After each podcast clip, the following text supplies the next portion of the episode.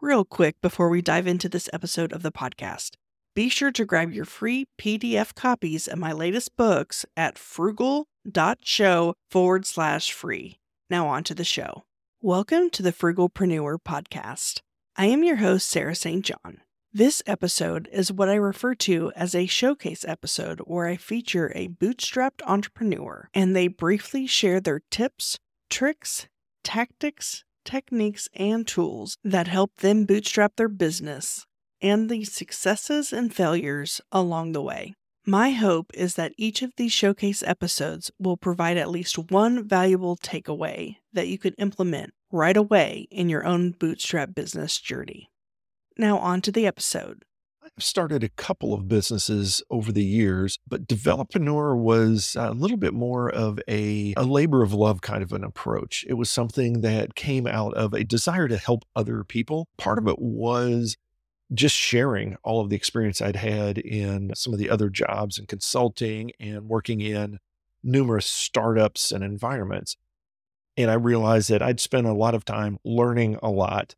And it made sense to essentially give some of that back, to spend some time doing initially it was blogging, but then podcasts, presentations, mentor type sessions. And all of this is really just to go out there and a little bit, it, it is a little bit selfish because it helps me because it means that there are better teams and better resources available out there to get the work done and to really just overall raise the level, the average level of the playing field when you're talking about software development in particular, but also helping those that are trying to do their side hustles and launch their own little startups of varying sorts. A side hustle is almost always a bootstrap of some sort the initial resources that you're giving are time. And there are some costs and, and things like that, obviously, part of any given business. In my particular situation, I had prior businesses and I had some other needs and requirements outside of this one. And so it was really bit a little bit of a shared resources, shared cost bootstrap kind of an approach is that there would be something that I needed to do for like my primary consulting business. And as part of that, I would look at it with an eye towards, in this case, Developreneur and some of its needs. What is it that I needed to do for it? What are some of the resources I needed? Eh, for example, it would be things like a website and servers to put those to host the website. And for the podcast, it was microphone and email addresses and things like that all of those sort of administrative type details that you need to just get an online site going. And I was able to utilize extra resources in some of these other areas. I had a server that was a initially was just a demo server for consulting. It was for development that I was able to convert over or not convert, but actually use some of that space to launch the Developreneur site until we got to a point where we could actually pull that off separately.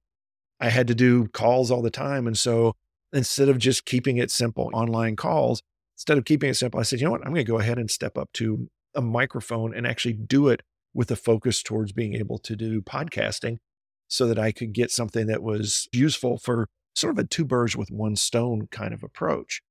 And then from there, I just continued to have this want and need list for the developreneur side and would keep that there and look at other areas where I could either adjust a purchase or in some other case say, oh, all right, I've got to go tackle this. So let's take on maybe a little bit extra work.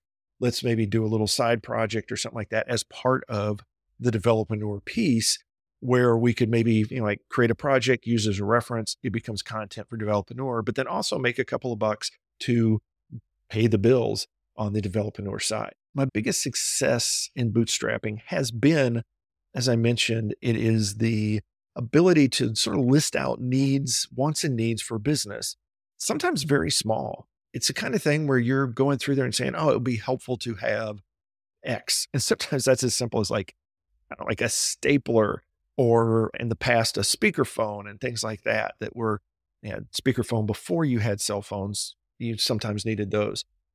Uh, yeah, things like that. It was it's the ability to just have a sort of a to-do list, like a laundry list or a punch list of things that I need and then to go find little bit of little projects, little money saving things to allow me to slowly build that up.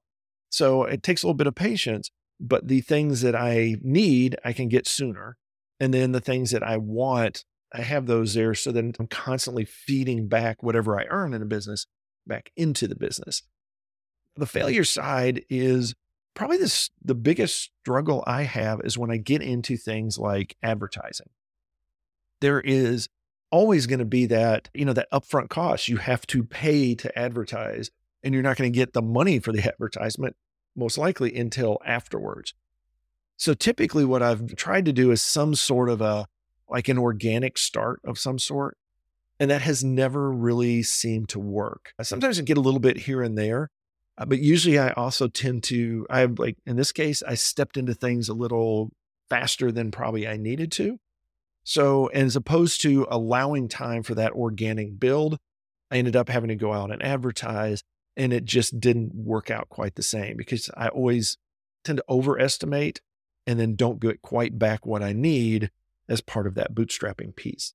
My best trick, I guess, for bootstrapping is, as I mentioned before, is the ability to, or is the getting in the habit of when you need something or when you see a resource that you need or an item that you need to list that out. Even if you don't have it right away, if you can't afford it right away, and if it's particularly for bootstrapping a business, it's something where often it's not, we don't need it now. We see where our business is going and we don't really need it today, but we do see where we're going to need that somewhere down the line.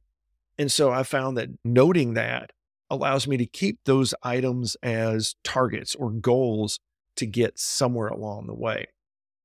Now, the other thing I've been able to do very well is, I think, based a little bit more on my style of business. Because I deal often in consulting and service type approaches, and I particularly like a developer, it's very easy to go out there and find some little projects here and there. I say easy, but I guess you just have to be intentional about it. Is go out and find projects for people where creating that solution or that service for them also is something that works for me. So I have sort of a, again, like a goal or an objective list. And when I go out and look for uh, business, when I go talk to customers, then I have in the back of my mind some of these things where, oh, if I do X for this person, I can also utilize that in a way for myself. Sometimes that's things like buying stuff, like getting bulk services. Sometimes that's signing up for something where you do it more as a like an OEM or something like that, but then also you get some of the benefits as well. And it can very quickly add up to a really nice bootstrap approach. Thank you for having me. I want to thank everybody in the audience for spending time because it is, there's an investment that you make of time listening to this podcast, to any podcast. And this is you investing in yourself, you're learning. And I really appreciate that. We wouldn't be here without the audience members giving some of their time and, and some of their attention to some of the topics we've talked about. As a, I guess, as sort of a, freebie, which is actually always there. You can always jump out to the Developreneur website. We have a lot of resources. In particular, there is a launch your internet business for people that want to, well, it's based on an internet business and things like affiliate marketing and things like that. It is a very low cost way to, if you want to spend a little time working, there's a little bit of technical side to it, but go out there and utilize some of the free tools that are out there and build your own website.